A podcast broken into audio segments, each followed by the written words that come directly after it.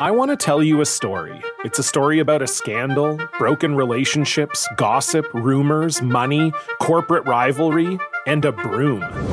A performance enhancing broom. My name is John Cullen. I'm a comedian, podcaster, and for 20 years, I was a semi professional curler. And I want to tell you the story about how a single broom almost imploded the 500 year old sport of curling. We felt like we were bringing a knife to a gunfight. It's the story of a superstar and his fall from grace. Well, I was being dragged through the mud. It's the story of two brother entrepreneurs with a dream. I said, that's great news. It's a story of intrigue. I still don't understand why we want to keep his name secret. The full story has never been told, so I'm going to tell it. Broomgate How a Broom Almost Killed Curling.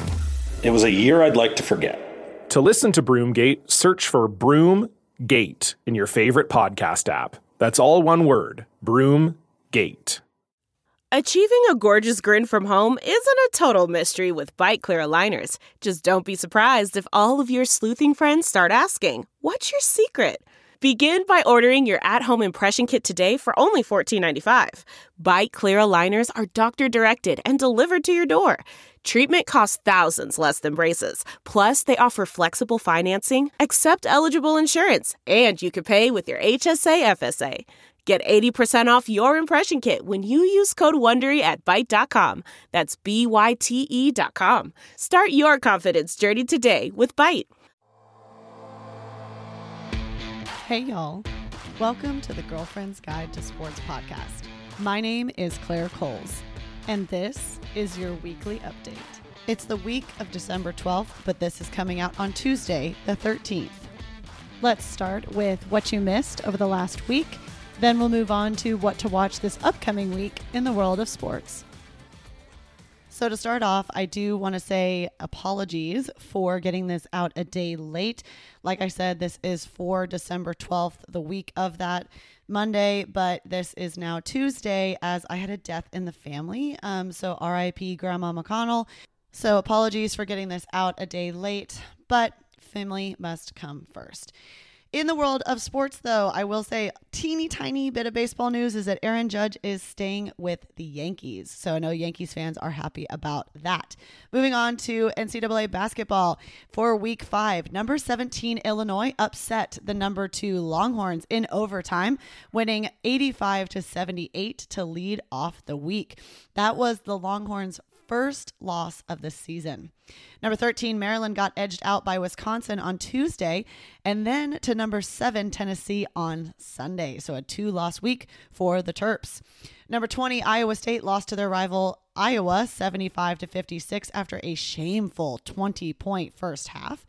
Number eight, Alabama came back to beat number one, Houston, in the second half, outscoring the Cougs by 10. Number 10, Arizona had a strong game, scoring over 40 points in both halves against a talented number 14 Indiana team. After a big win over Texas, number 17 Illinois had a letdown game against unranked Penn State, losing by 15. Also continuing the upset train, BYU upset number 21 Creighton which has now put them out of the top 25. Number 22, San Diego State was newly ranked before losing to St. Mary's on Saturday. Number 11, Auburn got their first loss to Memphis in the Holiday Hoops Giving Tournament in Atlanta, and that is week five's losses in the top 25. Another major story from college basketball this week was that Texas men's basketball coach has been suspended after being arrested on assault charges. The assault in question was on a family member or a member of his household. It was actually on his fiance, but that's what they call the assault. It also impeded her breathing. That third degree felony is subject to 2 to 10 years in jail. The two has been have been in a relationship for 6 years when this fight broke out. She claims she broke his glasses and then he choked her and bit her. He has now been suspended without pay. In contrast, though, I will leave you with a feel good story of Northwestern State's Hansel Emmanuel. He is a one armed freshman basketball player and he scored his first points this past week. In the NBA, I want to go over the standings. In the East, the Celtics lead the way in the league actually with 21 wins. The Bucks sit in second. As of right now, the Heat are last in the playoff picture and the Bulls are first out. On the west side, the Pelican and the Grizzlies are tied at the top with 18 wins apiece, but the Pelicans have the tiebreaker. The Jazz are last in playoffs, and the Timberwolves are the first out. Also out is notable LeBron James and the Lakers. Sticking with pro basketball news, but on the WNBA side, I wouldn't be a sports podcast or blog if I didn't mention this news story because it was huge. Brittney Griner is back on U.S. soil. We have swapped Russian's merchant of death arms dealer to get Brittney Griner back to the United States after traveling to the country with hashish oil, which is illegal. She was sentenced to nine years in prison, then was transferred to a penal colony and was over in Russia for a total of 10 months. We do still have a Marine over there, Paul Whelan, but we have traded the Merchant of Death for Brittney Griner. Griner is happy to be back with her family and has already dunked on the court. For college football, the only game we had this past weekend was the Army Navy game.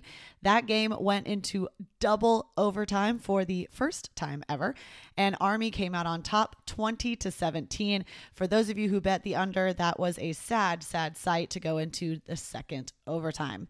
Immediately after the loss, also, Navy fired their head coach.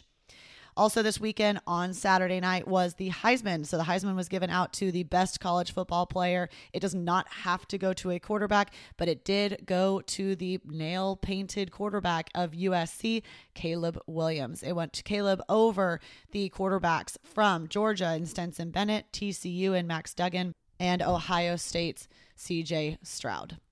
Also, on a terribly sad note, Mississippi State's head coach Mike Leach was hospitalized with a heart condition on Sunday. He is 61 years old and his team is set to play Illinois on January 2nd. Thoughts and prayers go out to the Leach family. And then, actually, as of today, Tuesday, Mike Leach has officially passed away. So, again, our thoughts and prayers go to the Leach family as this was a huge shock. He was just winning his first Egg Bowl against Ole Miss on Thanksgiving, so a it is just awful and has just rocked the college football world. He has been a head coach for places like Texas Tech, Mississippi State. Um, Washington State, they were all known for their extremely high powered offenses and made the game of football extremely fun. He was a normal guy, not just everything has to be football all the time. I encourage you to go look up videos of, especially lately, getting interviewed by SEC sideline reporters. Um, I know there was one where he literally told the sideline reporter who was about to get married that she should elope. He also talked about sweet potatoes for a really long time on Thanksgiving. Uh, my personal favorite story of Mike Leach, he was an assistant at Oklahoma with Bob Stoops. And during one of our OU Texas games, he left out our playbook on purpose. And it was found by a grad student for Texas who then brought it into the Texas locker room and thought that they had cracked the code to Oklahoma's offense. And this was when Mike Leach was our offensive coordinator. Um, they were convinced that they found our playbook. And so they ran all the defensive plays, and we knew exactly what they were going to run. So Texas ended up in a 17 to 0 hole that year. And it's all Mike Leach is doing of leaving that playbook on the field. So just things like that that made Mike Leach such an amazing offensive um, mind for the game of college football. So this is a big loss for the game.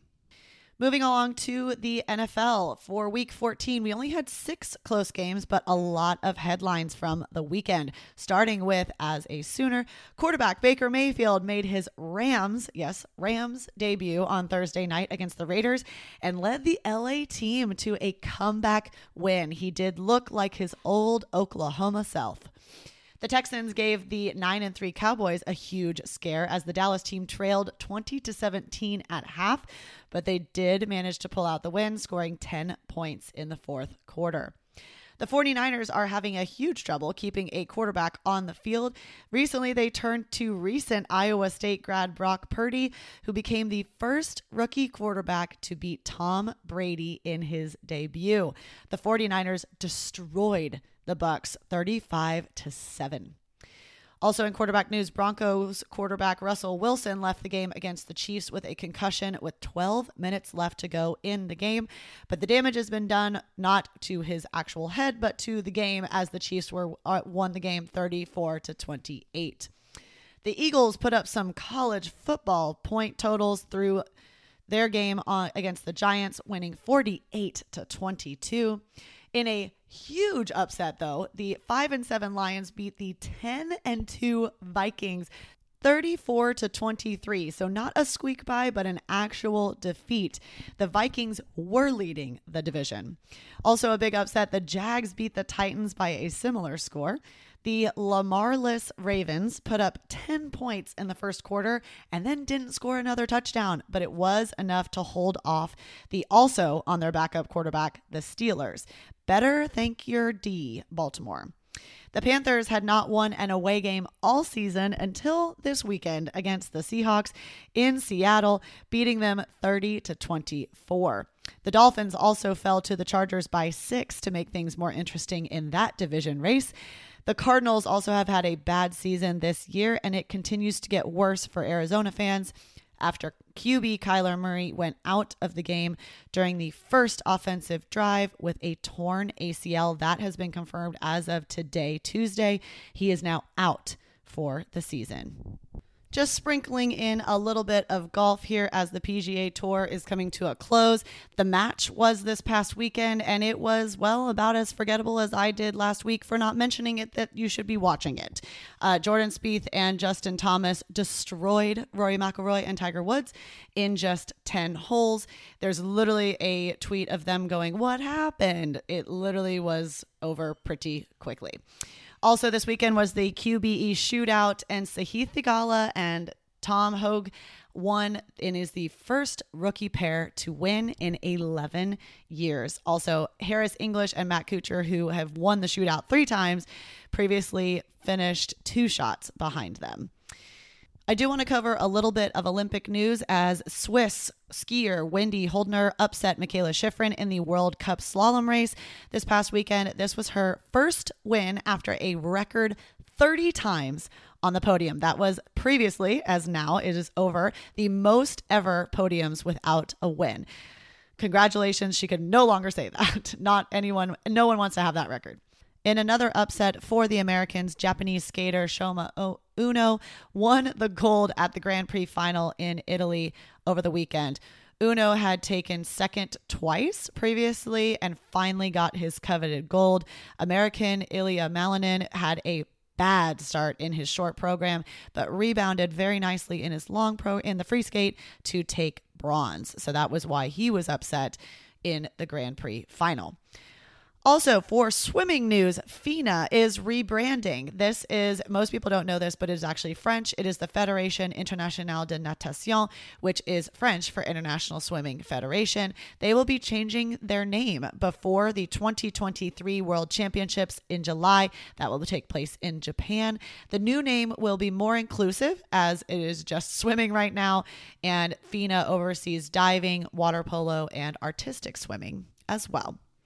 Moving along to soccer. This is the last week for the World Cup. The World Cup final will be Sunday, and the quarterfinals did not disappoint. After Friday, we were two for two going into PK shootouts to advance. It was amazing. The last time that happened was 1986. So, starting with Croatia versus Brazil, it was 0 0 after regulation. In extra time, Brazil, Brazil's star Neymar scored his 77th goal in international play, putting him even with Pele for the most ever for the very storied soccer nation. Croatia scored, though, evening the score in the 117th minute, just three minutes from the end of extra time. So, just like that, we are headed to PKs. Croatia executed those almost to perfection, sending Brazil home in the quarterfinals for the second World Cup in a row. Croatia won PKs 4 to 2, and Neymar didn't even get a chance to take his.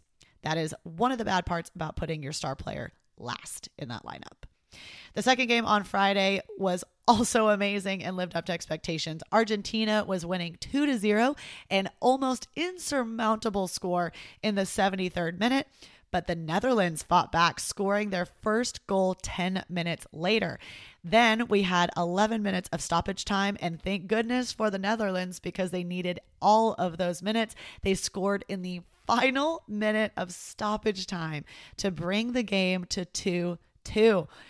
I couldn't believe it. No one could believe it. The Netherlands players could barely believe it. So we ended up going to extra time. That ended in a tie. So we headed to PKs. But that is where the Netherlands' luck ran out. Argentina holds on to win, beating the Netherlands four to three in PKs. Then Morocco on Saturday, a lot less exciting. On Saturday, Morocco is the first African nation to make it to the World Cup quarterfinal and now the semifinal after beating Portugal 1 to 0 on Saturday. And then defending champ France versus big time powerhouse England was also the final quarterfinal game. France put up the first goal against the powerhouse England in the 17th minute. But as he always does, British star Harry Kane scored off a great penalty kick in the 54th minute. France pulled back into the lead, though, with an amazing, amazing header in the 78th. And again, it fell to Kane on a PK in the 84th, but he missed the goal going over the bar with the ball. And that was it for England. So, France, the defending champs, advance. Semifinals are Argentina versus Croatia and France versus Morocco on Tuesday and Wednesday. So that wraps it up for what went on this past week. But what to watch this upcoming week is a, what we're headed to next. And obviously, I will hit soccer, even though that was a nice little segue there. But starting with the NBA, as I always do, like to go in alphabetical order. So NBA Tuesday, we got the Warriors at the Bucks at 6:30 p.m. on TNT. Those two are in the top of the conference, and um, divisions. So that'll be a nice, uh, nice game. The Celtics also at the Lakers at nine, also on TNT. Wednesday, catch the Knicks at the Bulls at 6:30 on ESPN, and the Timberwolves at the Clippers at nine. Then Friday, catch the Warriors back on TV against the 76ers at 6:30 on ESPN, and the Nuggets at the Lakers at nine. For NCAA basketball, we don't have a ranked versus ranked matchup until Wednesday. Then we have number 19 UCLA at number 13 Maryland at 8 p.m. on Fox Sports 1. Then Saturday, a huge lineup. Number 14 Indiana at number 6 Kansas at 11 a.m. on ESPN 2 followed by number 8 Alabama at number 18 Gonzaga at noon on CBS. Number one, Houston at number three, UVA at 1 p.m. on ESPN2. UVA is still undefeated as of now. Number 19, UCLA has another tough game at number 16, Kentucky at 4:15. You can catch that on CBS. And final ranked first game ranked versus ranked game of the week is number 7 Tennessee at number 10 Arizona at 9:30 p.m. on ESPN2. Moving along to college football. Bowl games begin this week. So on Friday, you can catch Miami of Ohio at UAB and number 25 UTSA versus number 24 Troy in the Trading Cure Bowl, the Duluth Trading Cure Bowl. You can catch that on Friday at 2 p.m. on ESPN. Then we've got a full slate on Saturday. There is six games coming up on that day. I love the Fen- the Wasabi Fenway Bowl. It is literally black and red versus black and red with Cincinnati at Louisville. That starts at 10 a.m. on ESPN. Florida then plays number 14 Oregon State at 1:30, also on ESPN. Washington State, again a former Mike Leach school, at Fresno State at 2:30 on ABC. Rice is the only team to have a losing record and make a bowl game. They will play in the Lending Tree Bowl at Southern Miss at 4:45 p.m. on ESPN. SMU plays in the New Mexico Bowl versus BYU at 6:30 also on ABC and then UNT plays Boise State at 8:15 on ESPN. For the full bowl game schedule, please check out the blog The Girlfriend's Guide to Sports. It is under football games and then top 25 games of the uh, top 25 games, it is all under that. I have added the full 2022 bowl game schedule, as well as I will have this week's games also on the weekly update. But moving along to NFL for Monday Night Football yesterday was the Patriots at the Cardinals at 7:15 on ESPN. Thursday Night Football catch the 49ers at the Seahawks at 7:15. That is on Prime. NFL runs into Saturdays now since college football regular season is over. So Saturday you can catch the Colts at the Vikings at noon then the Ravens at the Browns at 3:30 and the Dolphins at the Bills at 7:15. Those three games are on NFL Network though. Sunday you can catch 6 games at noon either Fox or CBS. The Fox games are the Eagles at the Bears, the Falcons at the Saints, the Cowboys at the Jags. Then CBS games are the Lions at the Jets, the Steelers at the Panthers and the Chiefs at the Texans. At 3:05 p.m. on Fox, you can either catch the Cardinals at the Broncos or the Patriots at the Raiders.